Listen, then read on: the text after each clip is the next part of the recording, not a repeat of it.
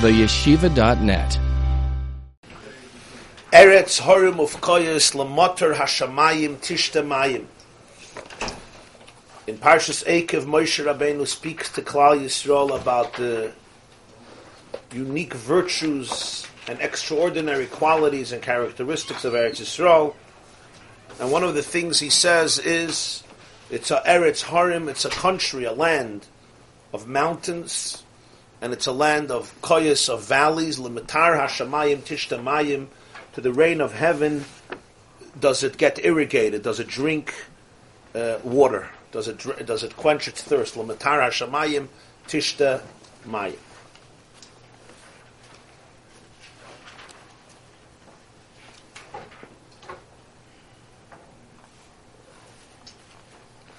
Zog. Okay, here there's a long parenthesis with references to uh, where this pasuk is discussed in Chazal and in Medrash. This is by the Tzemach Tzedek. But five lines later, you have one, two, three, five lines later, you have the end of the parentheses.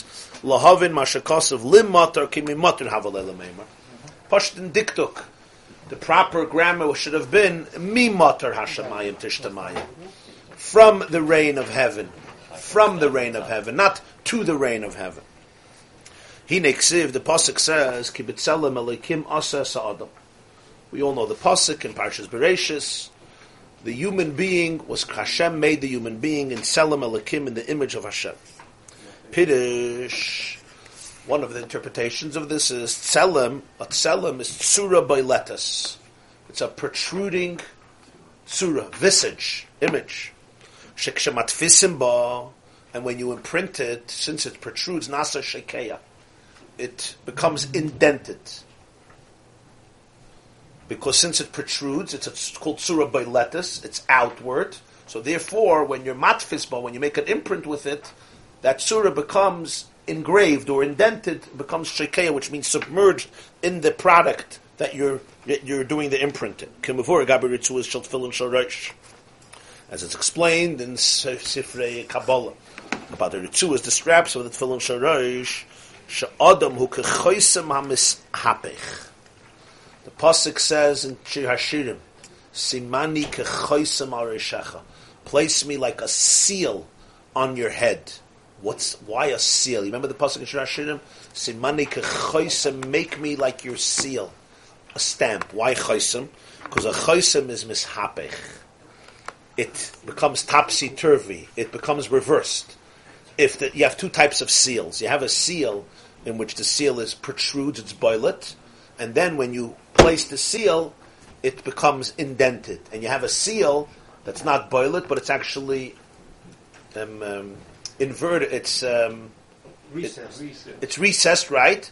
And then when you do, when you seal that, then on the contrary, it becomes boilet, it becomes protruded. So, so he says, why semani kechaisim? On adam is kechaisim amasapich. Mismol shal maila nasa yemin lamata. When above there is smile, there is the energy from the left. Below, it comes out in the opposite direction. It comes out of yemin lamata. It comes out right on the below. And the same is true the other way around. From Yemin Lamaila becomes Smoy Lamata. Keinu b'Mishnas Chsidim, the source of this is Mishnas Chsidim, one of the great Kabbalistic works that was authored by a man named Rabbi Amnuel Chai Riki, is one of the great uh, Mekobolim. He has a sefer called Mishnas Chasidim, Betikun Tfilin Perik Yidalad Oishei, Sha'adam Ulagabi Zeir Ampin Kechoisem Ha-Mishapech. That's why simeni kechoisem al rishecha by the tefillin. It's like a choisem. It also has to do with uh, a choisem. Why, why, why is it with a choisem? Because a choisem is mishapech. What is in the source comes out in the opposite direction in the ultimate product. Mirror image. Huh? Mirror the mirror image, right? The mirror image. So when I'm looking in the mirror, what's on the right on one side is on the left on the other side. What's on the left on one side is on the right on the other side. You have that also in Tefillin Sharej, there's the big machlekes between, uh, if you go from the perspective of the one who wears the tefillin or the perspective of the one who reads the tefillin, mitzad ha-meniach, mitzad ha But here we're talking about the choisim, that if it's recessed in the choisim, it's going to protrude in the imprint. And if it protrudes in the choisim, it's going to be indented in the imprint. Always mishapich the other way. V'ha'inyin, what is the concept here? The ksiv, the pasuk says, L'cha Hashem ha'gdula. The pasuk in Divrei Hayamim, we say this every single morning, L'cha Hashem ha'gdula, v'ha'gvura, v'ha'tiferes, v'ha'netzach. V'hu midas chazda, shabam migdulasai. Gdula, which precedes Gevura, represents his chesed, which comes from his greatness. V'napechulamata, it becomes reversed below. Remember, that which is yamin above becomes smoil below. That which is smoil above becomes yamin below. Becomes the opposite direction. So he says, L'cha Hashem. But what happens lamata? Ked ashkechan b'Avram avinu olav hashalim. We see by Avram. Avram says, "Va'noichi offer ve'efer." He says about himself, "I am earth and ashes." What does this mean? Dihine ikir hachesed lashpia mechaya v'loy mimoisris shaloi shazu midas yishmal. There's two types of chesed. There's chesed that you give somebody from extras. You have extra, you throw it away, or you give it away. That's not real chesed. Chesed means a person gives from something that's meaningful to him, something that's part of his life, not moistus, not extra. Zumidas Yishmael. Yishmael was also a part. Yishmael was, was a very social guy. So in many ways, he had the qualities of his father. His father was extroverted. His father loved people. His father, but there was a difference. Yishmael gave away the moistures, gave away the extras. That which affects him directly, that Yishmael would not uh, would not share. We see by Avram Avinu shebechazorasoi para hakafoisov. Avram Avinu it says that he went back. He went to Mitzrayim and then he came back. So Chazal say Rashi brings it that he paid back hakafoisov. He paid back his debts. So he says shaloi loima. So he teaches it wasn't stam a debt for expenses.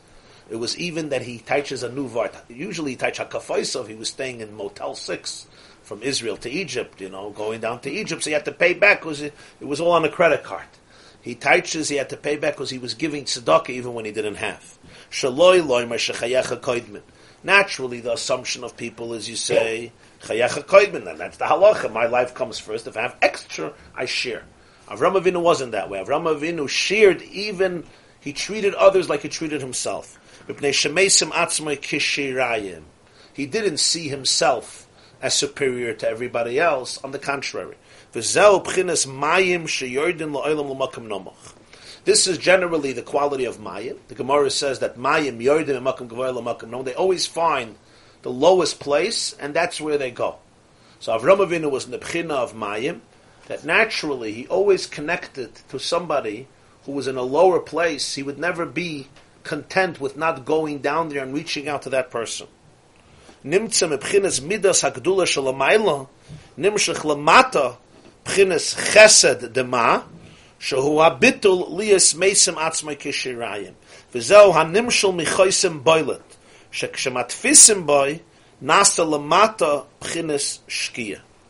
what happens is from gedula lamaila, which is expression, that's a protruding seal. The way it's translated in the human emotion is that it creates a sense of anoichi offer ve'efer, a sense of per, the, the sense of a person who's not protruding, who on the contrary, who feels extremely humble, who's like mayim, yoidim emakim gavayla makim namuch, who's mesim atzma kishirayim. So lecha Hashem hagdula is a protruding chaysim, which is chesed, which is expressive, which is greatness. The way that translates in Avram Avinu, the way that translates lamata is what happens to the imprint? It becomes recessed. Where, it's where, indented. Where do you say the Gedula is Chesed, except for the fact that it precedes Gvura? I mean, that's what that's what tells us that Gedula means Chesed. Yeah. In other words, the Chashem Agdul, the Chashem Agvura. And where do you see that means protrusion, the protruding type of Chesed? How is that implicit in the word Gedula? I understand Anochi Vefer, that's obviously recessed. But where do you see Gedula carries the connotation of, of protrusion? I would assume the pashtus that gedula means an expression of greatness, of largeness, of Expansiveness. of expansiveness, of majesty. So the gedula lamaila creates the bittel, the sense of humility, lamata in Avram Avinu. What's the question before on the on the tefillin? Someone's asking. It says Semanik Chaysim Alibecha. I'm sorry, Seminik Chesim, yeah? Alibecha, not Yes, yes, thank you. I stand corrected. Simanik Chesim Alibecha, right. Place me like a seal on your heart. V'hine avas Hashem believe Amoy, the Ava of Hashem in the heart of his nation is Ke'esh Bayara, is like a glowing, a burning fire. Kediksiv, it says in Shirashirim, Rishafer, Rishvayesh.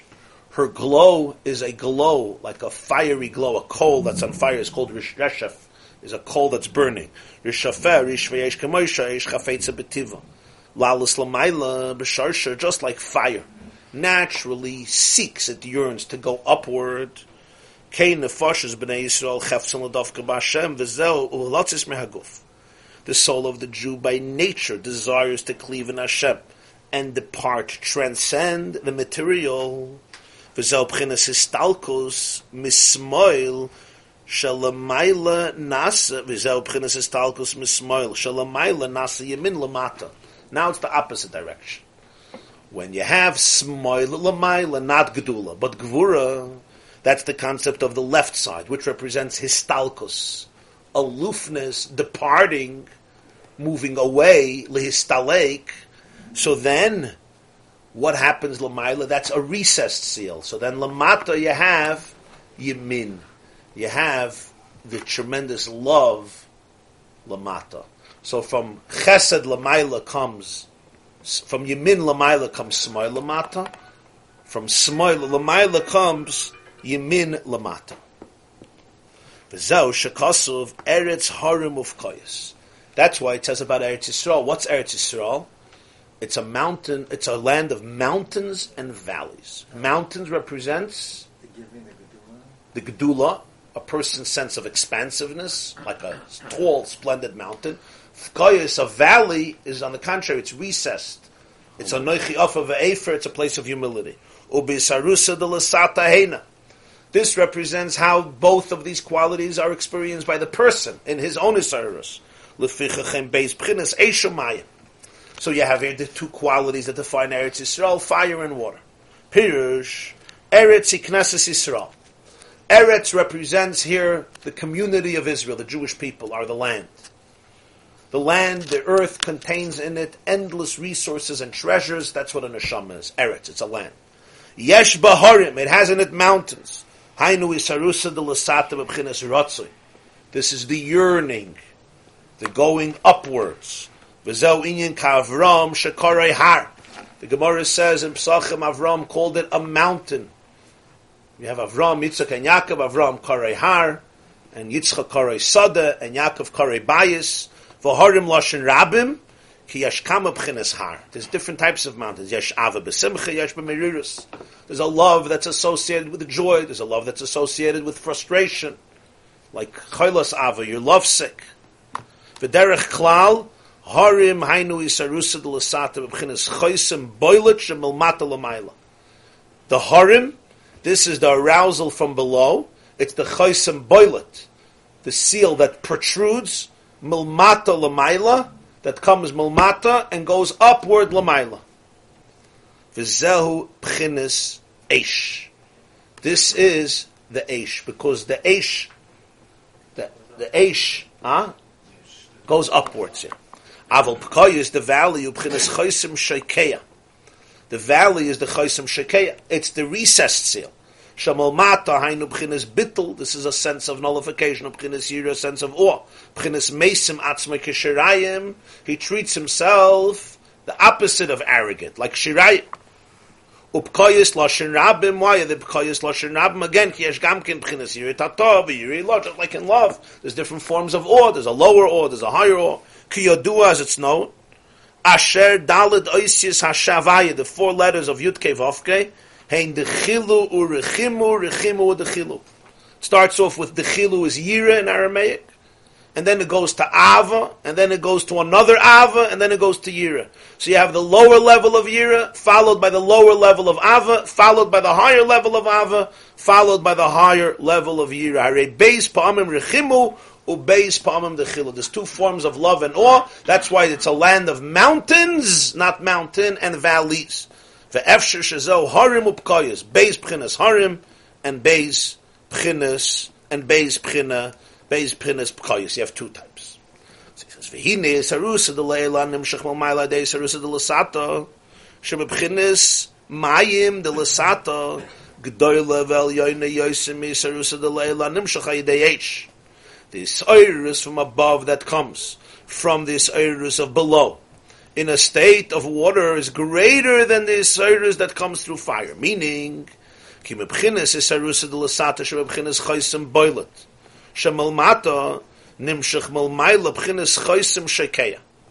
From a person being protrudes, when a person protrudes, Lamaila, what does it create? The opposite, a sealed chaysim.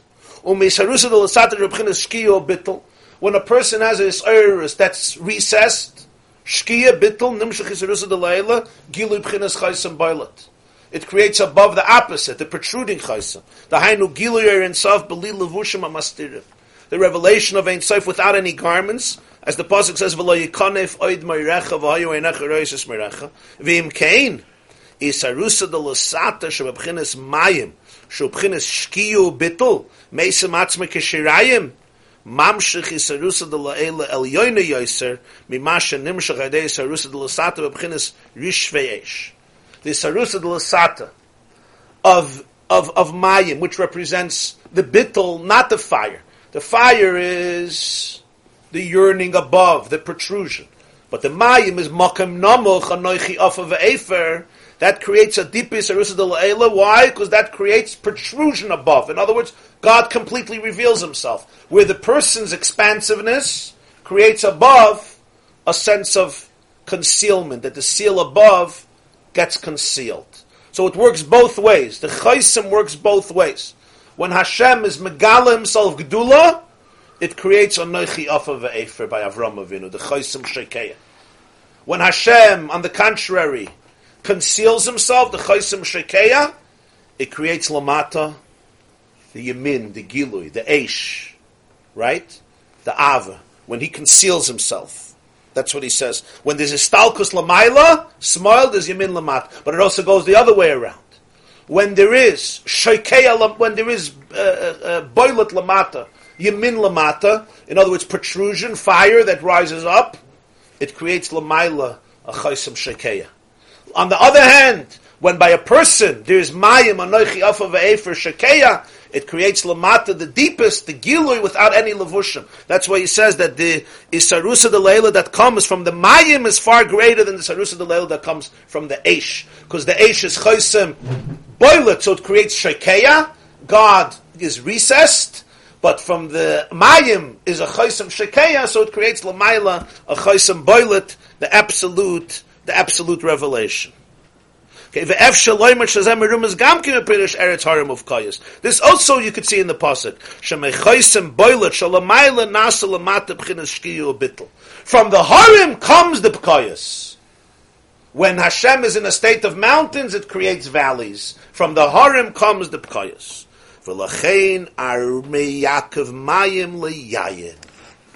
Lahamshich brocha el yoyne yoyser. The Zoyar says, Vayove lo yayin vayesht. What's the lo? Mercha kfula. The Zoyar says Yaakov diluted the wine with water. Armei mayim yayin. Yitzchak wanted a good meal, and a good meal you have wine. Yaakov put in water to the wine. That's the loy. It wasn't regular mercha chfula. It was a double drink. It was a double beverage. Why did he put wine into water into the wine? Because he wanted the water. He wanted the chaysim shaikeya, not the wine, which is expansiveness. Nichnas yayin. Yotzasoid, he wanted the mayim because it creates a much deeper blessing. Vizel limitar hashamayim tishtamayim. This answers the puzzle. Okay, I think we need a little bit of. Uh, okay. Let's take a little hafsaka here. No kidding. wine break. A wine break, yeah? Or maybe we have to dilute it with a little water, no? Yes, yes. Well, the time of the Shas, they had to. They had to. Mizug Hayayim was never. You had to because if not, there was. Uh, huh? it was it's, it's, unless you're a great connoisseur, you know, and you're an expert on drinking. Uh. Huh? They could do as metaphor also. You say the valley is the fertile place. Take a little seed, you, you you know, you plant it in the fertile valley, in the, in the fertile valley. You're saying valleys are more fertile, Yeah. right? Okay. Vineyards go on mountains. There's a lot, a lot that was said here, a lot that was said here, and really, like in every one of these memorim, you have here a uh, a uh, perspective, both in terms of avodas Hashem, which is what he's discussing, but it also it trickles down. It's reflected almost in every area of life.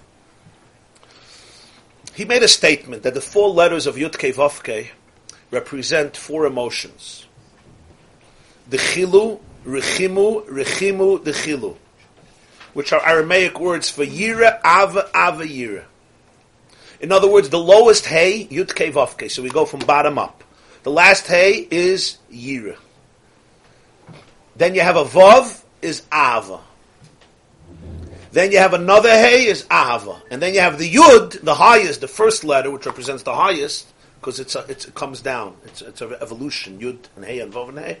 It's a seminal point that represents the ultimate year, and that's why it's very small.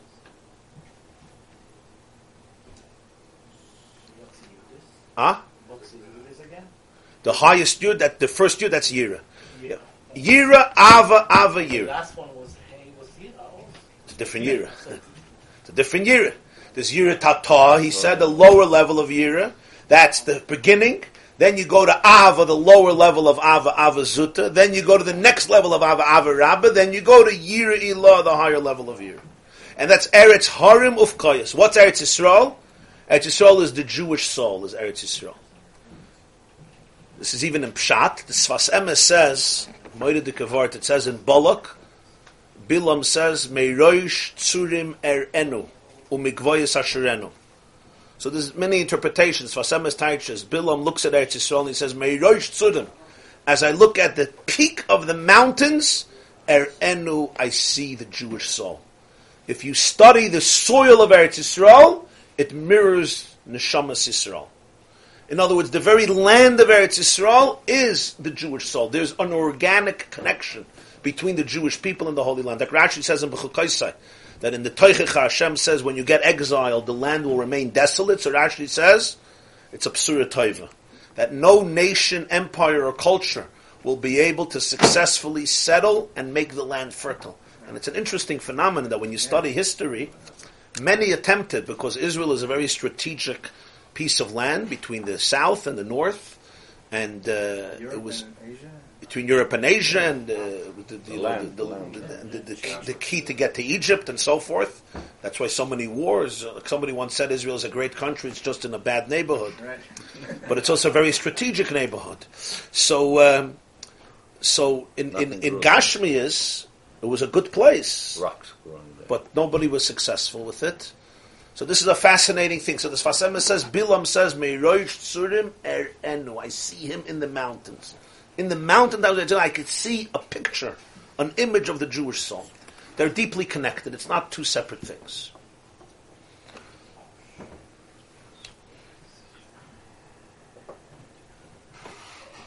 Now, so Eretz is the Jewish soul, which is Eretz Yisrael, connected to Eretz Yisrael. It's a place of mountains, a place of valleys. Mountains is two levels of Ahava. Valleys, two levels of Yira. The mountain protrudes. You're in a state of, of, of growth, of absolute expansiveness. The valley, of course, represents humility. What are these four stages? So every relationship has these four stages, or could have these four stages, and they begin with always you start with Yira, then Ahava, then Ahava, then Yira. And you'll see here the connection with the previous Maimer, obviously. You always start with Yira. A relationship starts with Yira. In simple English, it's called respect, boundaries. If there's no respect for the other boundaries, you don't start a rela- That's not a relationship. The relationship immediately starts with me choking you, with me owning you, with me crazy about you, obsessed. This is not a relationship. It may be an infatuation, it may be fun, it may be exciting for a few minutes, maybe for a few days, maybe for a longer time. But a re- real relationship begins with yira. Yira is a sense of awe, which represents reverence, distance, respect, boundaries. There is you, and there is me. And my space ends here, and your space begins here. That's Yira Tata. It's the basic respect. I'm now talking about, about it being Adam la Chavera. Of course, when you're talking between a person and Hashem, it's elevated to a, a deeper state of consciousness, but it's the concept is similar. From there, a person could go to the next stage, which is love, a lower level of love. What's the lower level of love? I love you because I enjoy you, I appreciate you, I gain so much from you. Like we learned before in Tazriya, so is Tazas Almanas Lekabel Pras. I want a piece of you. Do I want all of you? I'm not sure I want all of you, because that's a whole different part of the process. Now, there was a philosopher who once said, "We don't love other people; we love our version of them." Okay, think about that. There's a truth to that. We don't love other people; we love our version of them. I love my version of you. I have a certain version of you, and that's what I love. That's what I like. But essentially, it's all part of the same idea. It's love that is based on I love myself, and you give so much to me, and therefore I love you. So who do I really love? I love the you that contributes to the I. Now that's not an evil thing, it's a good thing. In fact, the whole world runs, the whole world revolves around that. All business partnerships, all basic acquaintances and friendships. I mean, I gain something from you and you gain something from me, right? That's why we're just partners, there's investors, there's managers. Everyone has a give and a take, and we contribute together, and hopefully to a larger good, and, and, that's how it works. And people don't always have to over over analyze and dissect it. And many relationships are based on this. You know, the wife gets from the husband, and the husband gets from the wife, and then that's that's avazuta. It's a very deep, powerful love. But then there's a much higher love. The higher love is actually when I love you. I actually love you. I don't only love my version of you, or in other words, I don't only love the you that contributes to the I, but I actually really cherish you. I want a relationship with you. That's the second. That's the Second higher love. Ava, yeah, that's the second Ava. So we had already Yira, Ava, and Ava. Okay, then, and then we have the highest level of Yira, which can only come after the first three. And the higher level of Yira is really the higher Ava, the way it translates in the person, so to speak, forfeiting their ego in the presence of the other. Because Ava, by definition, there's always a sense of I, Yesh mi sha'ayev, I love you. Even though today in text messages we don't have to say the word I, but we know in English you can't say love you. There has to be an I that loves you. So it's not just mitzad grammar, it's also mitzad toichen. Love, by definition, is about the I. I am experiencing an emotion towards you. The question is what the nature of that love is. Where yira, yira is actually where the person is capable of completely choosing, choose, I say the word choosing very importantly, with my disclaimers, choosing to forfeit or melt away in the reality or the presence of the other. This is Yudke Vavke. It starts with Yira, it goes to Ava, it goes to Ava, and it goes to Yira. Yud, and then the Hey, and then the Vav, and the Hey, that's the four letters of Shem Yudke. Eretz Yisrael, like the Jewish soul, is Eretz Harim of Kayas. There are two mountains, and there are two valleys. But here comes the unique distinction that he's making. And this is the Chaysim, the Chaysim HaMisapech. When Hashem reveals himself, it translates into a Noichi Offer Ve'efer. Translates into a I shouldn't use the word recession, but it translates, maybe yes, it translates into the person feeling like a valley, becoming like a valley, an open, empty space that's, that's recessed. When Hashem conceals himself, it translates into a sense of expansiveness, of greatness. Now you would think it should be the other way around, but it's not, because it's always kechoisim hamisapich, and the same is converse. Why is this? The answer is because when infinity reveals itself, the person loses their sense of self. When infinity conceals itself, the sense of self emerges. So God suspends His infinity in order to create room for human identity to emerge. The human being now suspends his identity to allow for God's infinity to emerge. So by Hashem concealing his energy, it allows for human energy to become far more expansive. So from Smoil Lamaila becomes Yemin Lamata. From Smoil Lamaila becomes Yemin Lamata, the person becomes the mountain. From Yemin Lamaila, which is Gilui, Avram Avinu says, Anoichi, Afar, Ve'efer. So by Matan Torah, when you have the greatest revelation, Atarei Saladas, Ki Hashem Hu Elokim Eidnoid Milvade, Vayara Om, Vayonu, Vayamdu, Meirachik. They felt distance. They felt in the most humble space. The more revelation of infinity, the more humble you become. Which really brings out a very fundamental idea, generally about Ata v'chartana mikol ha'am. One of the hardest topics in today's Jewish world is the chosen people. Maybe not this crowd, I'm not sure, depends who, but generally it's not politically correct. It's not PC to talk about CP. Did you understand? Yeah. It's not politically correct to talk about chosen people.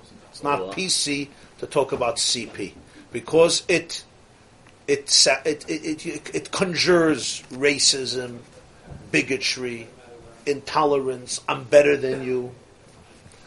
So I'm not now getting into that whole sensitive and important topic.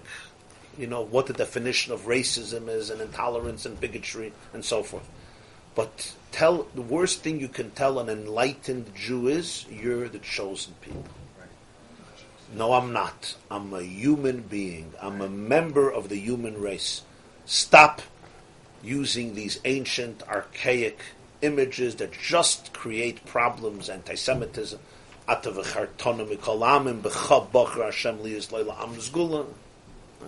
Elie Wiesel used to say Jews were chosen not necessarily for benefits.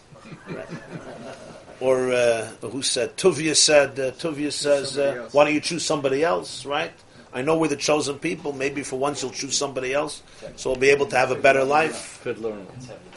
yeah the Ptevia It's like the Oliver Shalom. Are you Jewish? Huh? When the Bocher goes over to someone. yeah yeah yeah yeah it's a very bro- are you my sensitive issue it's a sensitive issue now it's a funny thing tell an Italian you're the chosen people of course Tell a Brit you're the chosen, of course. Sun never set in the British Empire. Tell a Japanese fellow you're chosen. What's the question? Sun rises first in Japan. Tell a Puerto Rican, tell anybody, tell an Arab, Arab everybody is chosen, they like it. You tell a Jew he's chosen, it's like the worst curse in the world. And they're very embarrassed by it. Huh? Yeah, yeah. Yeah, the secular, so to speak, educated, enlightened Jew. The truth is that there's a fundamental misunderstanding of what God choosing you means. Why are Jews so allergic to this? Or to put it differently, why do we have a pathological concept of self-hate? Jews have an issue with themselves that is very, very complex, very deep. Where does it come from? The answer is this Vart. You see, when you're chosen by a boss of Adam, when you're chosen by a king, by a uh, top executive, by a monarch, by an overlord, by a major influential person who chooses you, it naturally, naturally conjures or could conjure a feeling of arrogance. I'm better than everybody else.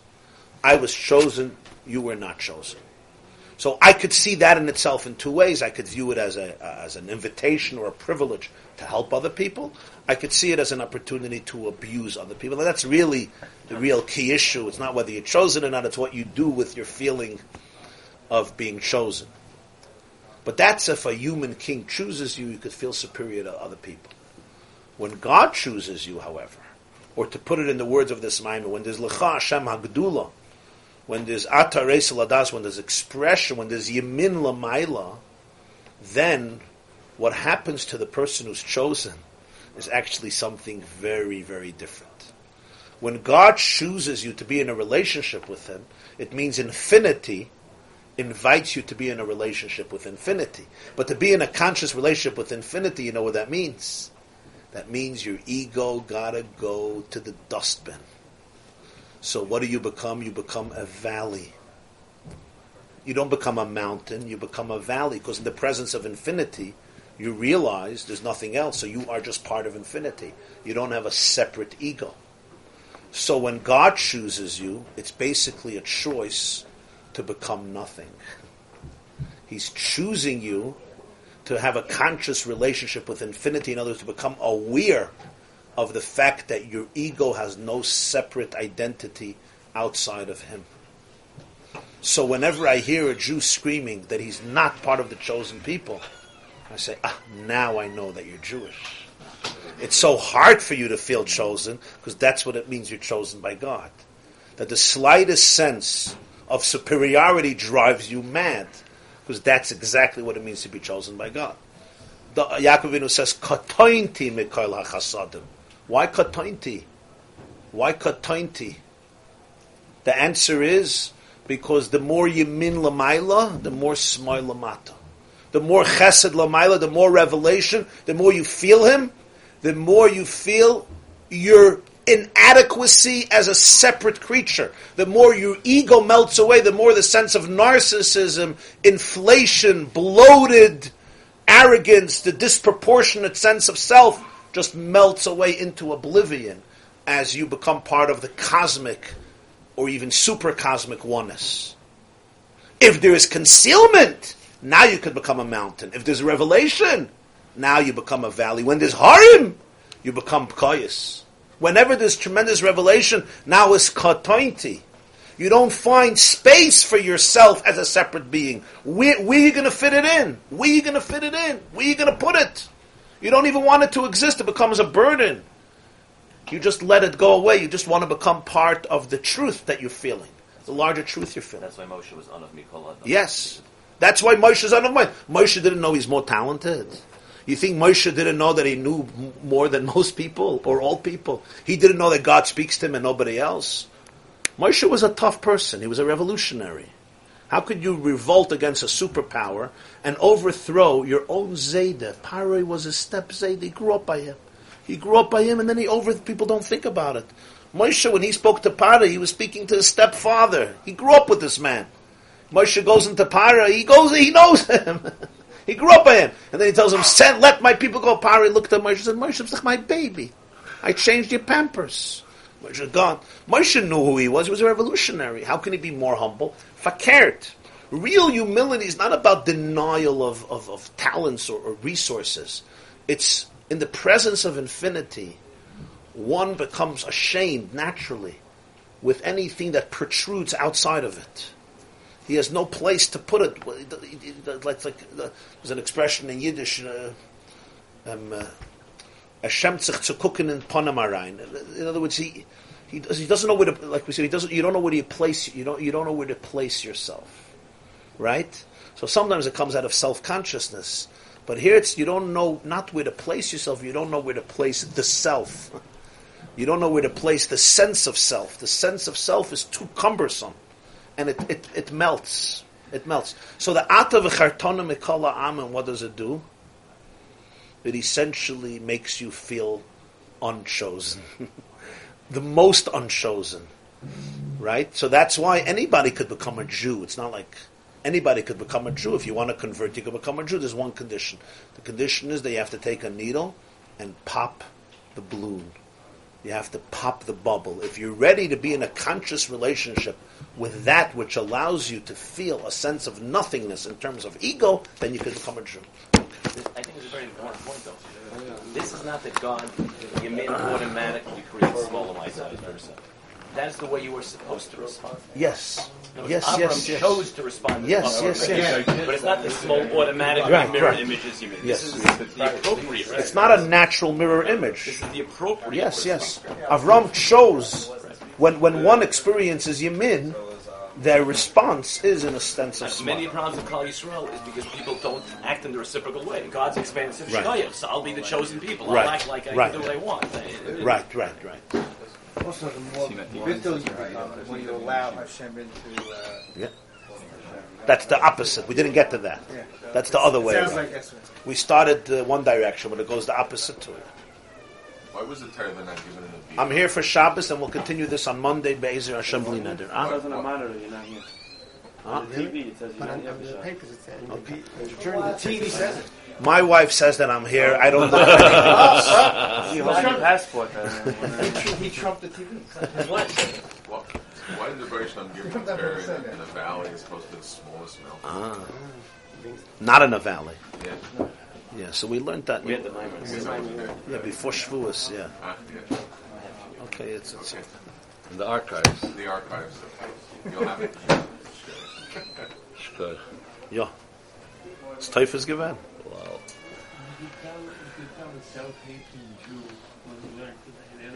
Wow. You could become a self-hating Jew from what we learned today. Could be. I don't know why.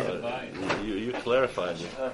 It says in Shahashirim, at the end of Shahashirim in Perek Ches, Pasuk Vav, Simeni kachoisam alibecha, kachoisam al zrayecha. Place me like a seal on your heart, like a seal on your arm. Ki aza kamavis ava kasha kasha oil kina rishve eish shal heves yutke. Because love is as strong as death, jealousy is as uh, powerful or as deep as the grave. Its glow is a glow of fire, the flame of God. This is a very intense pasuk, I guess, like every pasuk in Shir Hashirim. So the Zohar says, "Simeni kachoisem alibecha alzorecha" refers to the two sets of pairs of tefillin. Tefillin shal yad and tefillin shal rosh. Tefillin shal yad we put on the arm, and tefillin shal rosh we place on the head, but the ritzuas flow down and uh, cover the heart. They go over the heart, the torso and the heart. So simeni place me kachoisem like a seal, ali becha, on your heart. The kala tells the chassan, place me like a seal on your heart, and kachoisem al like a seal on your arm. This is what the Gemara says in Shabbos, in the Brachas, Tefillin the Mara Alma Maiksiv Bahu. The Gemara says, what does it say? Hashem puts on tefillin like he does every mitzvah, but what does it say in his tefillin? And for the Gemara, Mi Chamcha Yisrael Goy Echad Ba'aretz. So place me in your tefillin. I want to be your chaysam. Tefillin is called like a seal, a chaysam, which is basically your signature. So place me as a chaysam on your heart. I want to be your tefillin sharash, which comes down on the heart. And I want to be your tefillin shalyad, which comes on your arm, as the Gemara says that in the tefillin of Hashem it says, "Micha amcha Yisrael goy echad ba'aretz." That's the simeni, the two types of chaysam al rebech and zerech. What this mimer in Akev is trying to explain is what's the diuk chaysam? Why a seal? Why a chaysam? And that's what he explained that a chaysam has the nature of being what's called chaysam hamishapech, that it becomes uh, reversed. They call it topsy turvy day in camp. Remember, it becomes reversed. It becomes metamorphosized, transformed in the opposite order. So when somebody takes his chaysim or her chaysim, the seal, like kings would always have a chaysim.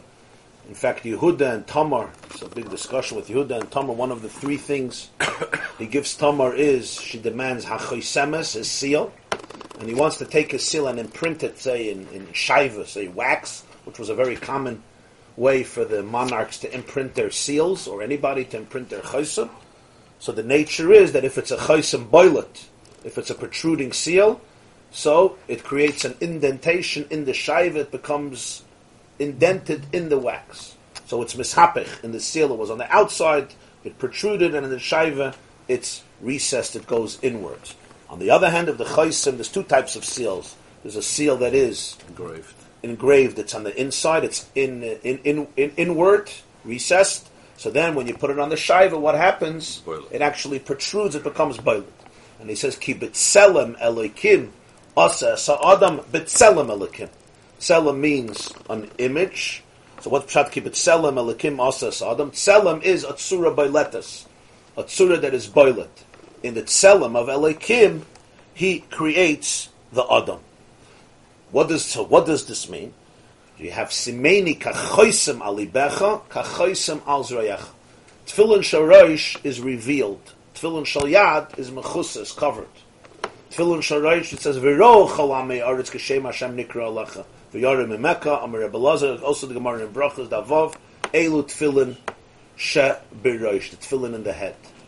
Oh, it's revealed. And tefillin shal yad is usually much more mechus, it's much more concealed, and it's halachically that way as well.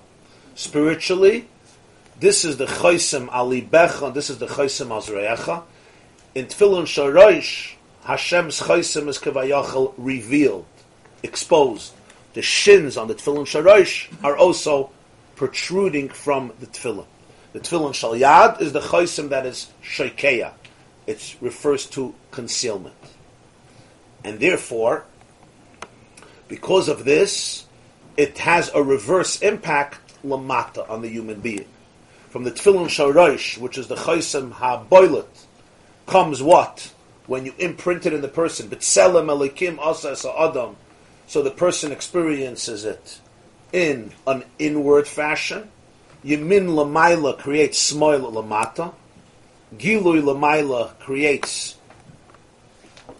helam bittul lamata, and the other way around, by the tefillin shalyad, where there is helam lamaila, concealment, the chaysim is shakeya, it's recessed, it's not protruded, so what comes out by the recipient, what comes out is on the contrary, something that uh, that protrudes.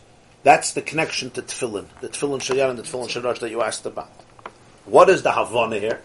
So he says, this is the pshat about Eretz Yisrael, that it's Eretz Harim Ufkoyas. Eretz Yisrael is a land of mountains, and it's a land of valleys. Of course, mountains represent that which grows, it's tall in its full splendor and stature and height, not only protrudes from the earth, but grows sometimes to very uh, great, it reaches great and awesome heights. And the Pkoyas, on the contrary, is the valley, which represents a sense of uh, humility. It's recessed where the person actually descends. So the har is aliyah, and the and the bika, the valley, is the concept of yirida. So Eretz Yisrael is Eretz Harim Ufkoyas. It's both a land that experiences the har, and it experiences the bika. What is the difference?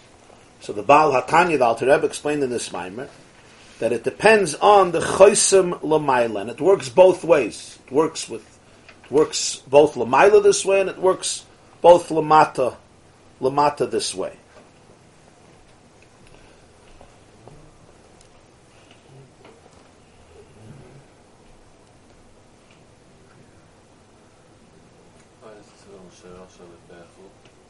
Was sagt er? The ritzuas of tefillin sharash come down on the lave, right? The ritzuas have to come down and go over the lave, over the heart. There's a shear for the ritzuas to come down from the tefillin sharash. So they go. It's called the. It's, says the talion aliba. They hang. They're suspended. They're suspended over the heart. What is the havana here? The havana explains is for there to be a chaysim boilet lamata, the protrusion above, it must come from the concealment lamayla. The more concealment, the more the divine energy is recessed, the more the human being's passion and creativity can emerge. Why is that? Because from smoil shalamayla, you're going to have yamin lamata. And that's the difference between Aish and Mayim, fire and water. Fire represents a person rising. Mayim is Yored Mimakam Gavaya, Lemakam Namuch. Har, therefore, he associates with fire. Bika, he associates with water. In each one, there's two types. There's Harim and there's Pkoyas. There's two types of mountains. There's two types of valleys. As he said, there's two types of Ava. There's two types of Yira. There's Yud, there's Hey, there's Vav, there's Hey. You start off with Yira, you go to Ava, you go to a higher Ava, you go to a higher, a higher Yira.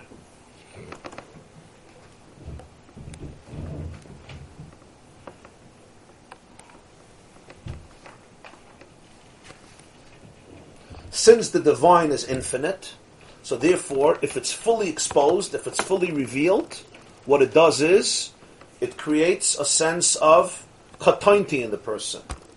It creates a sense of humility in the person. Because in the presence of infinity, the person can't feel that they occupy a space, their own space. So it creates a sense of bika, sense of humility, a sense of bittul.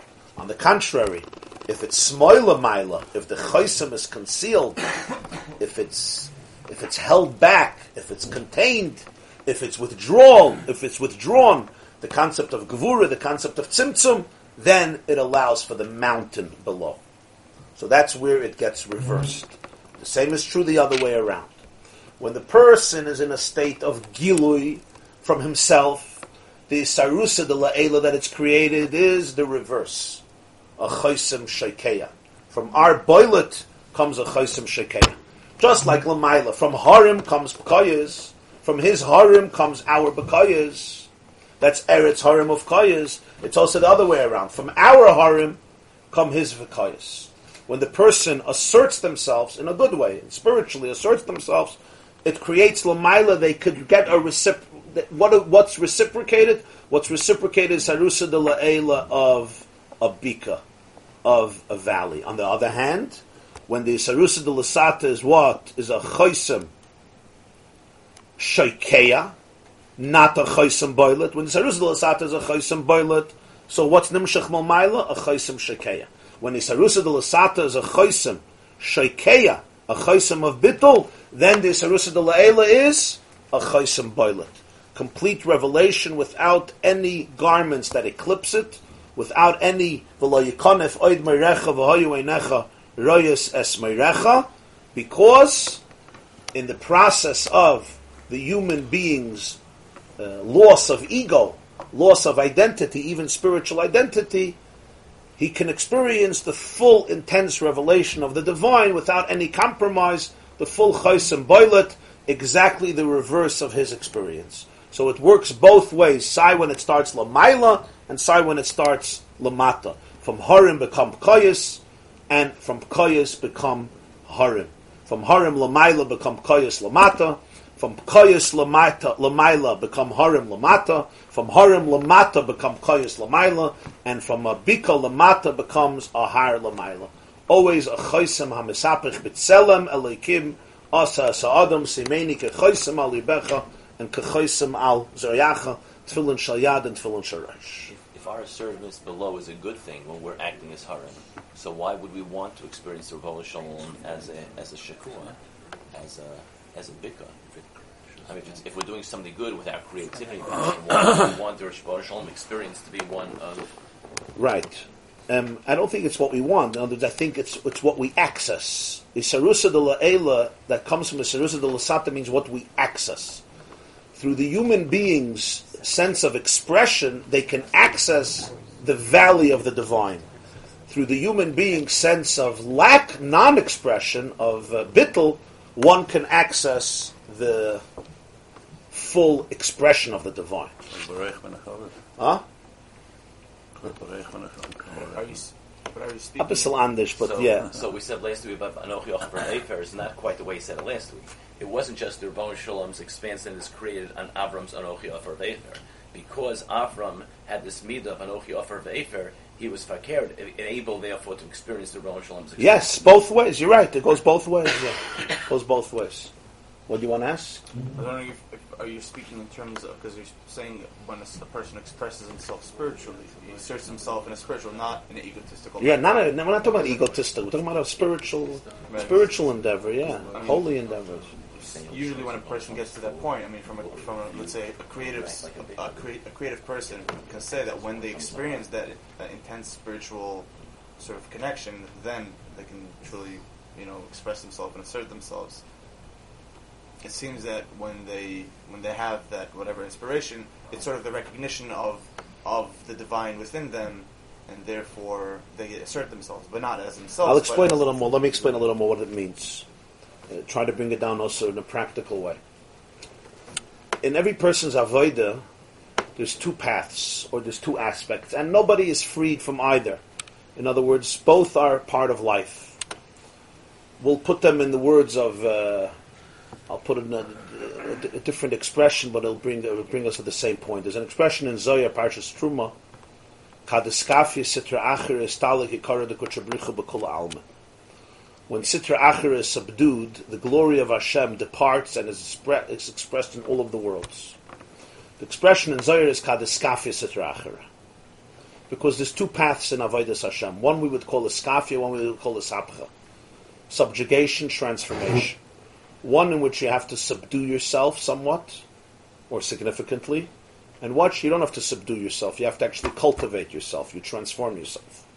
In every person's avodah, like in any relationship, there's two phases, there's two aspects. It's usually different times, depends on a lot of different factors. But we all have both experiences. One is when I am in tune with the relationship. I am present fully. I am there. I don't have to challenge myself. I don't have to discipline myself. I don't have to harness myself. On the contrary, I am a mountain. I'm not a valley. There's moments in life when you are a mountain, and there's moments in life when you're a valley. Moments in life when you're a mountain means you're not only expressive, but you're fully expressive. Your heights, your potentials have reached their greatest heights. You become a mountain, literally like a mountain. In other words, you're in full growth, and full splendor, metaphorically speaking, symbolically speaking. A bika means the other way around. You actually have to create a, a, a there's a cavity, there's a there's a slope that goes downwards, and that's what the person is experiencing. So it's a very opposite, it's a very opposite emotion, it's a very opposite experience. Harim, a state of full expansiveness. Bika is what we'd call in English a downer. Literally a downer. And sometimes you feel just like, what, what are you creating? You're creating empty space. Right. But here is the paradox. Here is the paradox. A har doesn't have empty space to accept something. On the contrary, it fills up the empty space. It grows into the empty space. It occupies the space. A bika, in this tremendous void, you create what's called in halacha a clay kibble, a receptacle, an openness that something could fill the valley. Because you have re- you you experiencing a recession, literally. I don't mean economically, but that concept, the recession, you create an indentation, a descent into the bika. The bika creates a receptacle, an openness. Let's take this one step further. When we speak about Kavayachal Hashem, when we speak about it, even though there's no real distinction, but in our terminology there's a distinction, you could talk about it from two perspectives. We could talk about God as a reality, a reality that one can relate to on some level, and then there is God as a reality that completely, it's a reality, but it transcends any type of vocabulary that a person could speak of beyond our identity. Or uh, there's an expression of Reb Tzadok HaKayin of Lublin in the Sefer Tzidkas HaTzadik. He says when you talk about Hashem, you could speak about Hashem as a yesh, and you could speak about Hashem as an ayin. Yesh means something, ayin means nothing. Doesn't mean you speak of him as ayin that it's nothing, nothing in the sense of nothing exists, but ayin in the sense that you cannot define it in any any way. Yesh you can define because it's something. Ayin, nothingness, has a great advantage. You can't define it. There's no way you can define it. So here is now the distinction between in avodas ha'at, in avodas Hashem, between a person being a mountain or a person being a valley. On one hand, in a relationship, it's always more geschmack. It's always more delightful when you're fully present, when you're fully agreeable, when you're fully enthusiastically involved, because the passion is there, the personality is there. That's true. When a person is experiencing a moment of a bika, a moment of a valley, a moment of descent, where they just feel empty, here it's so difficult, it's so painful. But there's also another side to it. And that is, those are the moments when you get to touch something that completely transcends yourself. Those are the moments that are the prerequisite of transformation. I'll quote again the Tzadok in very abstract language. He says as follows: Yesh is fixed. From a yesh, you'll never have new things. Ayin is nothing. The good thing about nothing is that from nothing could come a new something. When you relate to reality as yesh, it's geschmack because you have something to hold on to, but there's nothing new. When you relate to the ayin, to the sense of nothingness, from here, new birth emerges. There's rebirth. There's reality. Since some of you are confused and you don't know where I'm getting at, so we'll make this very practical and psychological. It's very beautiful. typhus? Very beautiful. Huh? No, that's a scafia. What big is this? Let, let me, let me, huh? I'm just wondering, why does the bika have to be a bad thing? Why can't it be intentional? No, not bad at all. Not saying, bad. But you can create a bika to accept. I mean, that's, true. That's true. 100%. to- uh, That's the point. That's the point. So it's not really like a recession or a downer. It's a, Yeah. it's a it's a creating a space for something to fill. Yeah, you can create a downer. You could build it. You can create a space. But my point is, even if somebody experiences a downer, It can also be positive. that can also become positive. That's the point. But you're right. There's no need to experience a downer. You create that experience of a downer. You have moments in life when uh-huh. life is agreeable with you. Like in a relationship. You have moments that a relationship is very powerful, it's intense, it's beautiful, it's passionate, loving, romantic, full of affection. Any type of relationship I'm talking about, of course, a husband and a wife, but really all types of relationships, each one in its genre and, you know, what, what, what a good relationship means in that area, whether it's parents and children, whether it's close friends, whether teacher and students, of course, a husband and a wife, uh, etc., et. Uh, an employer, an employee, all types of relationships, of course, everyone according to its gedorim, its, its parameters. Then you have a moment in a relationship that there's, there's a challenge. There's, there's, there's a sense of emptiness, there's a sense of bika. It's a sense where, where I'm not feeling my fullness of self. What happens at such moments? Take it in our relationship with Hashem. You have moments that a person is a, a geschmack. They feel like serving God. But what happens when you're in a moment that all you need is a skafia? You basically have to subdue yourself. You have to say no to yourself. If a person, for example, has a tremendous craving to something that's immoral, and every one of us knows that in the best of situations, the best of people, the most noble of people, three o'clock in the morning, twelve o'clock midnight, twelve o'clock midday, something overtakes you, a thought, a dream, a fantasy, an emotion, an experience, something you see, something you hear, something internal, and you now have to deal with a tremendous craving, and you know that if you follow that craving, it's going to be destructive for you. It may destroy you, destroy your marriage, destroy your family. Every person knows what I'm talking about. Or at least, if you're not, you're very lucky. If you do, you know what I'm talking about. If not, this is much better. No need to Google this to find out. right. What happens at such a moment? A person then can't feel like a mountain. A person then has to say no to themselves. What do they mean no to themselves? They have to empty themselves out. They have to then become a beaker, so to speak. They have to have what's simply called yira and bittel. Bittel means I have to nullify myself. Nullify myself doesn't mean I have to destroy myself, but it means I have to challenge myself. I have to empty myself out and say, despite of who you think you are, this is not for you. This is here assertion is not what's going to help you. Here you have to negate. There's something that you're negating. You're drilling, so to speak, a hole in yourself. You're emptying yourself out and you're placing yourself in a very humble state, and it can be very frustrating. So here, this mimer is telling us something very, not only comforting, but very powerful. Where do you touch God in a deeper way?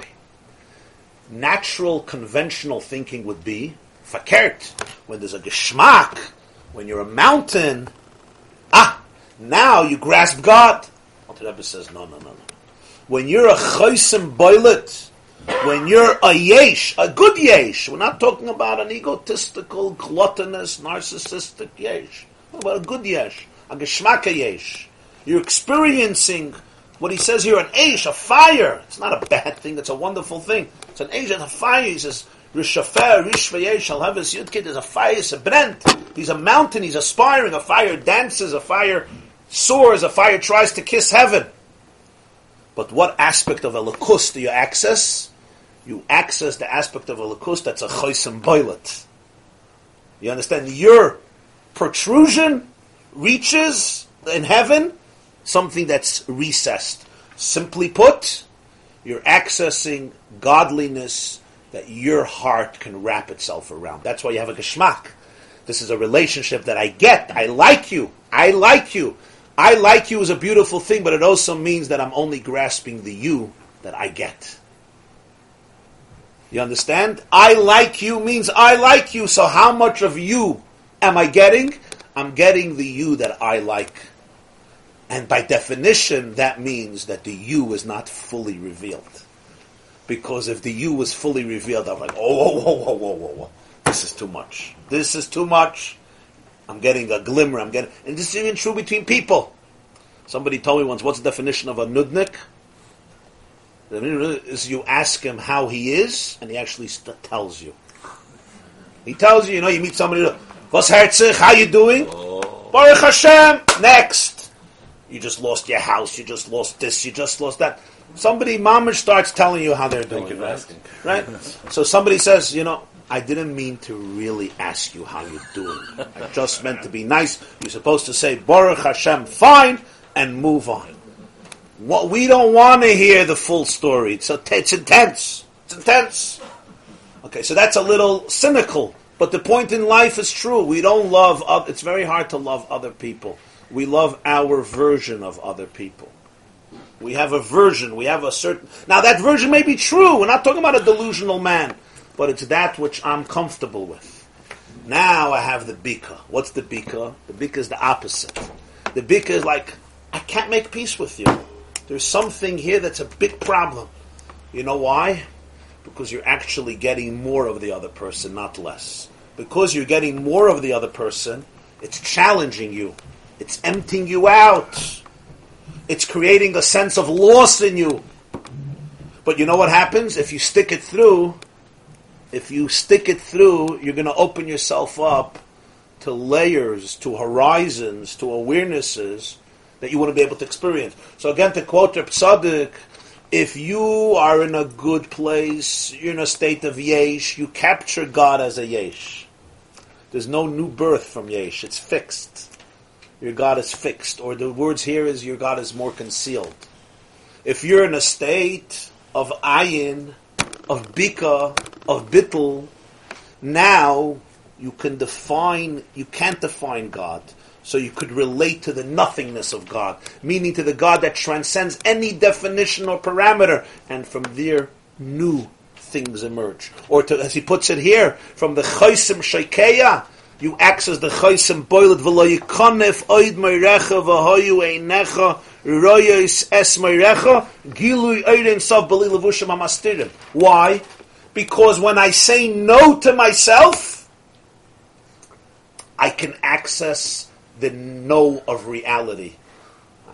I know, I know grammatically that didn't work. When I say no to myself, I can access the the in Yiddish it works. When you say no to yourself, you can access in Elikus you have the yeah of Elikus and you have the nisht of Elikus. The yeah of Elikus is that which we know. The nisht of Elikus is that which we don't know. That which is too deep to know. That which is beyond. That which transcends. So when you relate to your own yes, you capture ultimately that yes also. When you say no to yourself, in other words, you transcend identity, so then you access the divine that is beyond identity. So you have the divine energy that comes into vessels, that comes into kalim, that shrinks and limits itself into structure. In other words, it's tzimtzum, it's restricted. Or in other words, it's a chaysim shekeya. It's an indented energy. It's withdrawn. It's concealed. So when I relate to my structure and my identity, when my identity affirms God's reality, what am I relating to? God the way He's within structure. When my structure doesn't affirm it, in other words, when I have to say no to my structure because my identity does not make peace with it, I have to empty myself out for myself and create a bika. Now what do I touch? Now what do I access? Now I access also the divine that is beyond identity, beyond structure. The Ein Sof in its full, full intensity. So here you have a fascinating paradox. The Mezritcha Magid put it in four words. Allah la kevesh, ufana, la soiviv. You know what he touched? Head. Allah la kevesh, every morning is El Mekaiman, right? Allah la kevesh, ufana, la soiviv. In Hashem, there's memale kalalman and soiviv. Memale structure. God in structure. Soiviv, infinite, transcendent. Olola kevish, when somebody has to be a koivish as yitzray. Ufanala soiviv, he gets straight to soiviv kalalma. When a person doesn't have to be koivish himself, when his identity is maskim, it's great. Not soiviv. I relate to God. In other words, my eye relates to the divine that fills my eye, to the divine that my eye can relate to. In other words, to the divine that is more concealed and structured and limited, and that's why I can appreciate it. When I have a moment that I'm struggling and I don't agree with it, and what do I have to I have to look in the mirror and say, despite you, you'll fight for truth, despite your addiction, despite your craving, despite your hallucinations, despite your tivus, you're going to do the right thing. You negate identity. In that process, you touch the divine that's beyond identity. Allah la kevish, you're oila to a state of kevish. Ufanala soiviv, you hit soiviv. Not mamale. In other words, your bika meets God's mountains. Your bika meets a gilui oinin that's much deeper. And that's why the growth that you experience from such a moment is infinitely greater than the growth that you experience just from a peaceful, ongoing, positive relationship. It says, poured in water into the wine, right? And Parshas told us Yitzchak summons Esav to give him the brachas. Rivka dresses up Yaakov like Esav, gives him food from the two goats that she prepared for Yitzchak, a lavish meal, a lavish feast to bring to Yitzchak. And the pasuk says, "Vayove loy yayin vayesht." On the word loy, there's a mercha chfula, one of the few mercha chfulas in the whole chumash. Vayove loy yayin vayesht. What's the loy? What's the mercha? So it says in Zohar. That's what he brings here. That Arami Yaakov Mayim Liyayin. Yaakov poured in water into the wine. So that's the Mercha Chfula. In other words, Vayave Loy, was a double, a double drink because it was a mixture of wine and water. So the Pashtus, what's the point? Okay, he wanted to dilute the wine. They used to always dilute the wine because the wine was too strong. It's called mizug hayayin, limzug yayin. It's in Gemara. You have many times they had to be memazik, they had to dilute the wine. But here the Balatanya says it was lahamshich bracha el yom. It was to access a deeper bracha from Yitzchak. Why? Because there's a difference between what wine represents and what water represents. What's the difference between what wine represents and what water represents? So let's see. This is going to be expressed in the difference between two avodas in the Beis Hamikdash, nisuch hamayim versus nisuch hayayin. And here we need a little introduction, of the halachic facts. Every single day, when they brought the karbonis in the Beis Hamikdash, many of the karbonis had what's called nisachim, nische yayin, wine libations, like we say in all the musafs that we daven over Yom HaShabbos Shnei Chvasim B'nei Shana Tmimim Ushnei Yisoyroinim Soilas Mincha Bulu Vashem and Oilas Shabbos El Oilas Atamid Vi Niska or Yom Tov we speak about O Nisachayim V'Niskai with the carbonis tzibur, the communal carbonis that they used to bring every morning, and on Shabbos, Yom Tov, Chodesh, holidays, they also used to bring wine libations. The kohen would go up to the mizbeach. There was a special uh, a barrel, special wine, and they would pour the wine. That was part of the daily avoid in the Beis Hamikdash. However, for eight days, that avoid changed, and that was, I mean, seven days for Sukkot. Nisuch Hamayim, the libation of water. Libation of water was that in the morning, after they offered the carbon tamid shel shachar, the kohen would go up, and there was one would pour wine, but there was also simultaneously a sefel, a, a, a, uh, a goblet, sloiches shel zav, a flask of gold with water that was also poured on the mizbeach. There was a cavity for the wine, there was a, a cavity for the water, and it would go down. There was a hollow channel, canal through the Mizbeach. It went down all the way down to the to the Shittin underground uh, uh, caves and openings in Yerushalayim under the Temple Mount, under the Harabayas.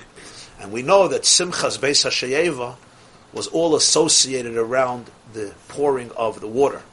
Basically, they used to dance. It's called Simchas Beis Hasheva, which means the Simcha of base of the house, Hasheva of drawing. The pasuk says in Yeshaya, we say it Mitzvah Shabbos, or Sha'aftem Mayim Besasen Mimayne Yishu. Draw water with joy, and it's referring to the fact that Sukkot, Mitzvah Yom Tif, they used to make a festivity. They would dance all night by the, the courtyard of the Beis Hamikdash. The Mishnah and the Gemara in Sukkah describes in detail the tremendous simcha. The greatest of the Tanoim would stand and juggle. It was amazing. Reb Shimon ben Gamliel, the president, Nasi of the Sanhedrin, you have to understand. This was the Gadol Ador, was standing and juggling eight torches or sixteen torches. Understand what happened there? The Gedolei Tanoim were dancing all night with music. The, the, but the Gemara says, "Mishalayra simchas be'sasheva layra simcha minyama." If he didn't see that simcha, he never saw simcha. What was it for? What was the climax of it? So Chazal say, when it came dawnbreak, they stopped dancing, they blew shofar, and they made a march down to the Shiloyach spring, which you could go visit till today, amazing. And you, they took water from the Shiloyach spring, and they brought it back, and after sunrise, they offered the carbon tumid, and they poured the water on the Mizbeach. Now the question is, it's interesting. Between water and wine, which one is more associated with simcha? wine or water? So everybody knows. Nobody ever got drunk from drinking water. Nobody ever started to drink, said, oh, I had a drink of water, let's dance. Or nobody ever proposed on a cup of water. You know, here's a cup of water to honor our, uh, our, uh, our engagement. Wine is the, the whole Indian of wine is simcha. Yayin is told that way. Yayin yisamach levav enosh. The great simchas of Yidden are always associated with wine. Sometimes too much wine, but but wine, whether it's Shabbos, Yom Tif, marriage, bris milah, wherever we can, wherever we have a simcha, we hakarayim, a cup of wine. Ein oimrim shira. The Gemara says elal hayayin. We say shira on yayin. But suddenly, it's interesting. They poured wine every day. It was not a gewalt. On Sukkot, once a year, they poured water and they danced each night, a whole night. The Gemara says that they didn't sleep. They didn't sleep. They would sleep on each other's shoulders dancing. So you can understand the matzav. Why? All as a hachana to prepare for the water, the pouring of the water. It's very strange. So this is what the Balatanya is going to explain. And this is why Yaakov took the wine and he poured water into the wine. He wanted to have not only wine but also water. So the pshat is, let's see inside. You see, the line starts mayim. I mean. I learned, I think, these few lines, but we'll repeat. I think we just learned this line. Yaakov poured water into the wine to access a deeper bracha, a higher bracha. V'zeu, this is pshat. He's going to explain it in a moment. Limitar hashamayim tishtamayim. It says in Parshas Ekel about Eretz Yisrael. What's the gedder of Eretz Yisrael? Eretz Harim of Koyas. It's a land of mountains and valleys. And the whole Maimah came to explain what that means, spiritually speaking, in Avodah Hashem. There's moments of a harim when a person is like a mountain, and there's moments when a person is like a valley. There's moments of uh, tremendous sense of growth, expansiveness, yearning, as he says, the Aish that wants to go upwards, and the soul that wants to go upwards. It wants to grow higher and higher. It's what we call Ratzui. It's the Avram Shekarai Har. It's that Pchina of Avram Shekarai Har. Avram called it called it a, a, a mountain. And Harim Loshin Rab. There's different types of Ava, and then there is the Bika, which represents a sense of Yira, a sense of humility, a sense of Bittul, a sense of Mesim Atzmai Kishirayim. Right after that, the pasuk says, "Limtar Hashamayim Tishta Mayim." to the rain of heaven, you drink water. Limtar hashamayim tishtamayim. So he says, "V'zeu limtar hashamayim tishtamayim." Ka'adam hashoyse lachaveira sheyachzer v'yishtaloi. Like a man who pours a drink to his friend, I pour to you, and you reciprocate, you pour back to me. So limtar hashamayim tishtamayim it goes both ways. Limitar. It doesn't say mimtar hashamayim tishtamayim. It goes both ways. Pirush. What does this mean? Shezeu halos mayin nukvin lahamshich mayin duchlin anikra mitara shamayim. He asked in the beginning, al pi diktuk, al pi grammar, should have said, mim mitara shamayim tishtamayim. He says, no. It starts off with halos mayin nukvin, the elevation of feminine waters, to bring forth masculine waters, which is like we learned before in Tazriya, there's man and there's mad. Feminine waters represents the arousal of the feminine, of the woman, of the bride, of Knesset Yisrael. Masculine waters means the flow, the spiritual, orgasmic inspiration that comes from above, from the mashpia, from the chasen, from HaKadosh Baruch. The whole story of life is a dance. It's a dance, it's a relationship between the two between the whole Shir Ashirim is based on this. Anila Doidi and there's Doidi Li. And they run from each other and they get close to each other and they run back from each other. Reb Shlomo Ibn Gabirol was one of the greatest poets of Jewish history in Spain. He has a poem and he says, I run from you towards you. I run from you towards you. In other words, I'm running away from you, but really I'm also running closer to you. Which is a very uh, profound insight in life. Sometimes a person is running away, but they're really running closer, they just don't know it yet.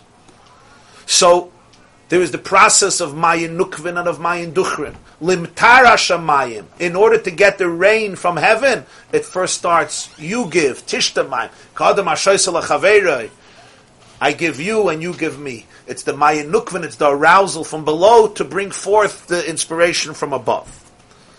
ואפשר על דרך זה יש להם גם כן עניין ניסוח המים שהיה בחג הסוכס כל שבסימי החג. This may be the deeper insight into the libations of water throughout the entire seven days of Sukkot in the Beis Hamikdash. Kihine inyan nisuch ubchina simcha. The pouring of wine every single morning and every single afternoon in the Beis Hamikdash is of course joy. But wine represents the chaysim boilet. It's the seal that protrudes below. simchas hanefesh ba'aver rabel Hashem. Yayin represents the joy of the soul in its tremendous love to Hashem.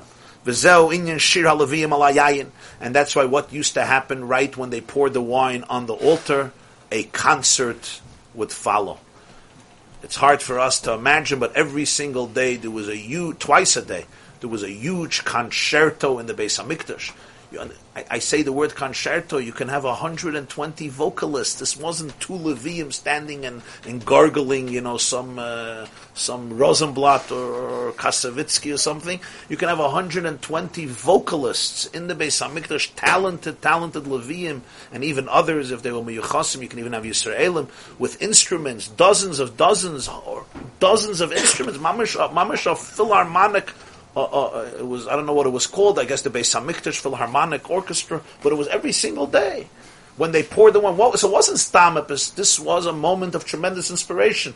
It was Simchas Hanefesh ba'avarabba, and that's associated by the wine. The wine poured, and they broke out in song and in music, which was an expression of of yearning, of love, of, of, of spiritual romance, of celebration. Nisuch hamayim, water is something very different. You can't compare water to wine. Nisach hamayim hu b'chines chachma. Koyach ma.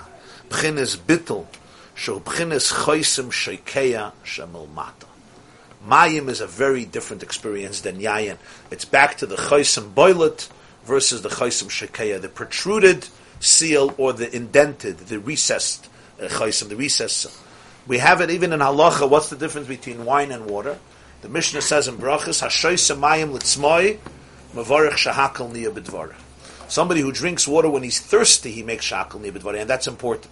If you drink apple juice, orange juice, mango juice, grape juice, of course, wine, even if you're not thirsty, there's birchas hanen and you make a bracha. With water, that's not the case. Water is considered in halacha something that's tasteless, unless you're thirsty. If you're thirsty, we know there's nothing. there's nothing on a hot summer day, 99 degrees, to come in and get a cup of water. Hopefully, it's not lukewarm. There's nothing as bad as a lukewarm cup of water on a hot day. But a cold cup of water, Gaval. But the truth is, when somebody is thirsty, because the hana of water comes from thirst. And even in halacha, there's a mishnah, Bakol Ma'arvin Chutz Min Hamayim Umin Hamelach. You make an Erev, You can't use water and salt. The Rambam says these are things that Pirish HaMashnayas, they are things that are tasteless. You don't have, you don't make a meal on salt. You put salt, bissel salts on the salad. You don't make. Mayim oh, also mayim is not considered a drink of hana unless you're thirsty. What does this represent spiritually? It's the exact opposite of wine, because you're dealing here with two different experiences. One is an experience of yesh, of hana, of tainug, of simcha, of chosim boilet, and one is an experience of of bittel, of chosim shekeya. And the tainug of water is only when a person is thirsty. What does this mean in a person's life? The difference between yayin and mayim is the difference between somebody appreciating something fully and somebody who is dedicated to something, even if at this moment he or she may not be in the mood and may not appreciate it. That's what mayim represents. Mayim represents a, a, a, on one hand, it seems inferior to wine because in wine there's pleasure, in wine there's joy, in wine there's flavor. A wine, you have wine connoisseurs. I don't know if you have water connoisseurs. I don't think. You have wine connoisseurs. They know how to take a cup of wine and look at it for 20 minutes and explain to you how it was made and where it came from and the color and the scent and the flavor and the taste. All the wine experts, they could sit, they could sit their whole life and explain to you and analyze wine. It's a whole, it's a whole mahalach. With water, with water, maybe there's more to water than wine. I don't know. But even though a drop of water has uh, sextillion atoms, that's uh, what that's one followed by I don't know twenty one zeros or so. A drop of water. There's a lot going on in water, but what we're experiencing of water is simplicity. What is this in Avodas Hashem? Yayin is the experience of bina, and Yayin and Mayim he says is the experience of Chachma. What's Chachma? Chachma he says is Koyach Ma. Two words. Koyach Ma means the koyach of what? What does it mean the koyach of what? It's the koyach to say what. What's the koyach to say? Well, that's a very deep koyach. The deepest koyach in a person is to say what. I don't know. what? Ma. To ask the question ma. What? In other words, I don't know. Usually, I know. We know everything. To be able to really, genuinely open yourself up to something that may completely transcend you. That is Koyach to say ma, memhe. That's chachma. Before bina. Bina is when you master a theme, when you master a concept, you internalize it, you get it. Chachma, you don't get it yet. Chachma, you're opening yourself up. You know that you don't get it. And you're frustrated by it. And therefore you're opening yourself up to a higher truth. There's never the geschmack and the tainug that exists in yayin. Because in yayin, you mastered it in Mayim, it masters you. And for it to master you, you have to create an empty space. That's the valley. So in Avodah Hashem, there's moments of chosim boilet. When I'm in, I'm here, I got it. It's a wine experience. A water experience means it's not an experience at all. I'm opening myself up to the fact that I can't experience something because it's beyond me. That's why he said the chosim shaikeya the the yayin reaches the mayim reaches a deeper place in the source because I can't experience it. I can't wrap myself around it, and that's really the concept of kabbalas oil malchus shamayim. What's kabbalas oil malchus shamayim? It means that truth is not always dependent on my experience of it. You cannot limit truth to your moods and to your experience because if you do, your truth is a very very small truth. It's a very narrow truth. Kabbalah's oil malchus shamayim means that I understand that sometimes there's a truth that eludes me. It transcends my moods, it transcends my experiences, but it's still true. What it needs is I have to open myself to it. I have to commit to it. That's why it says when you're thirsty, you make a bracha on mayim shakal niya b'dvare, because mayim quenches thirst, unlike yayin. When you're thirsty for truth, now you go to the water because water will take you to a place that wine doesn't take you. And in a paradoxical way, the greatest simcha by Klal Yisrael came from Nisuch HaMayim, not from Nisuch HaYayin. And the Tzdukim would not accept this. Nisuch HaMayim, the Sadducees would not accept. The Mishnah says in Masechta Sukkot Memches that there was a Sadducee from Josephus, we know who he was, Alexander Yanai, Alexander Jannaeus in his Greek name, who was a grandson of the original Chashmonoyim, and he really turned uh, turned around during his life, and he did not believe in Nisach Hamayim. Why? Because it doesn't say clearly in Chumash. It's a halacha l'Moshe Sinai. There are hints in Chumash, the Gemara in Tainus, but it doesn't say clearly. So what would they do? They would take the water, and instead of pouring it on the altar, they would pour it down on the floor on their feet. That's why they used to tell the Manasseh, Chag lift up your hands. We want to see where the water is going. If it's going on the Mizbeach, because they would lower it and nobody would see. And he once poured it on his feet. And what did they do? Instinctively, there were 6,000 Jews by the Beis HaMikdash. They pelted the man with a sroigim. It's a Mishnah in Sukkah. They, the Mishnah doesn't say the end of the story. Josephus tells the end of the story. The guy made a, the guy slaughtered out, he slaughtered he slaughtered the whole crowd on the Harabayas on Sukkot, Alexander Yannai. The Mishnah doesn't say the end of the story because the Mishnah is, is, trying to bring out the halacha. It's, it's, a horrific story, but that's what they did. They pelted him with a sroigim. They didn't believe in Nisuch Hamayim, only in Nisachayim. What's the spiritual idea? That Stukim had a philosophy of Judaism. The philosophy of Judaism was that Nisuch Hamayim they would not accept. It wasn't just a detail about Nisuch Hamayim. It was a concept. The concept that they would not they would not accept was everybody interprets things as they want to interpret it.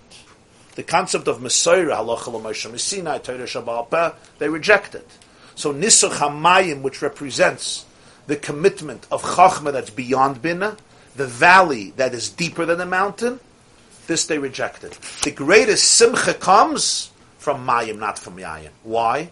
because real joy in life comes from opening yourself up to that which transcends you, to allow yourself to experience infinity.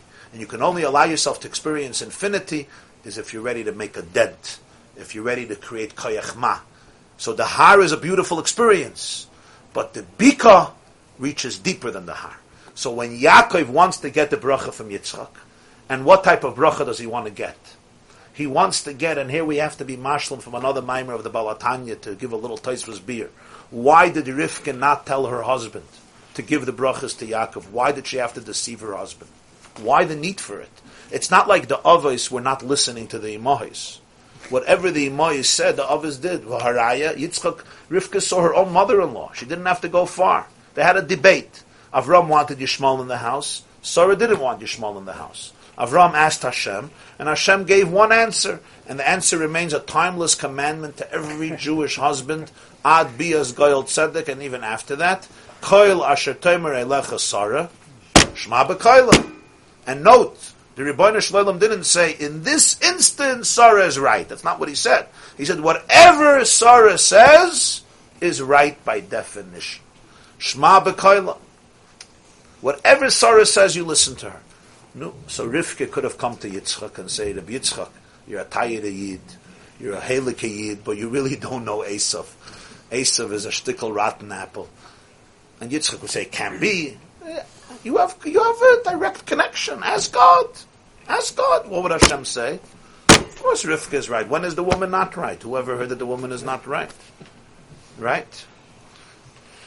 She didn't. Why didn't she do that? She had to deceive. So the Baal HaTanya says in the Torah and Parshas V'Zoyis HaBracha, something very deep, and he says that she wanted that the brachas should come from the unconscious self of Yitzchak. They shouldn't come from his conscious self. They should come from his unconscious self.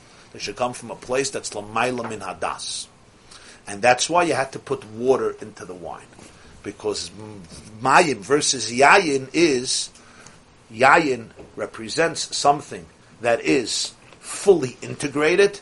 Mayim represents something that's more transcendent. That's why it's tasteless. It's tasteless not because it has no taste. It's tasteless because its taste transcends our taste buds. We don't have a taste in it because it has a power to it that is not fully integrated. But if you're thirsty for truth, you drink water. Hashoy samayim litzmayim, then you make a bracha. Shehakol Somebody who's a tzameh, somebody who's at somebody who wants to touch transcendence, who wants to touch, as he says here, gilui oirein soiv, beyond levushim. This is through the chaysim. This is through the chaysim boilet. This is through the bittel. This is through the avarabba, the yira, the yira law. This is you lose yourself in God. You don't find yourself. Finding yourself is awesome. That's the mountain. Eretz Yisrael, to be in Eretz Yisrael, you have two experiences. There's the moment when you're a mountain, and there's the moment when you are a valley, and one brings the other. So Yaakov brought water into the wine. He was mamshech mayim into mayim. He says to bring out a deeper, a deeper bracha. This also was consistent. I think I told you once a beautiful vart from the Chiddushei HaRim. Really a fascinating vart that a person, uh, uh, the first Gerer Rebbe living in the 1800s, living in the Chiddushei HaRim, passed away Tafresh Chavav, 1866. He should say this today. That somebody should say it. Uh, say it then is a Chidush Dover. Chiddushei HaRim. You know Chiddushei HaRim. Rabbi Itcha Meir. Rabbi Itcha Meir Rottenberg was the first Gerer Rebbe. Rabbi Yitzchak Meir. He was a student of the Kotzker Rebbe. When the Kotzker Rebbe passed away, he took over. He moved to Ger, which is not far from Warsaw. So the Chiddushei HaRim was a great spiritual giant. Personally, a tragic life, one of the most tragic lives a person can imagine. I'm not going to get into it right now. But the Chiddushei HaRim says as follows, I saw once in Parshas Toldos. He says, why did Rivka deceive her husband Yitzchak? And his answer is this. She could have told Yitzchak to give the bracha to Yaakov, and he would have said, yes, dear.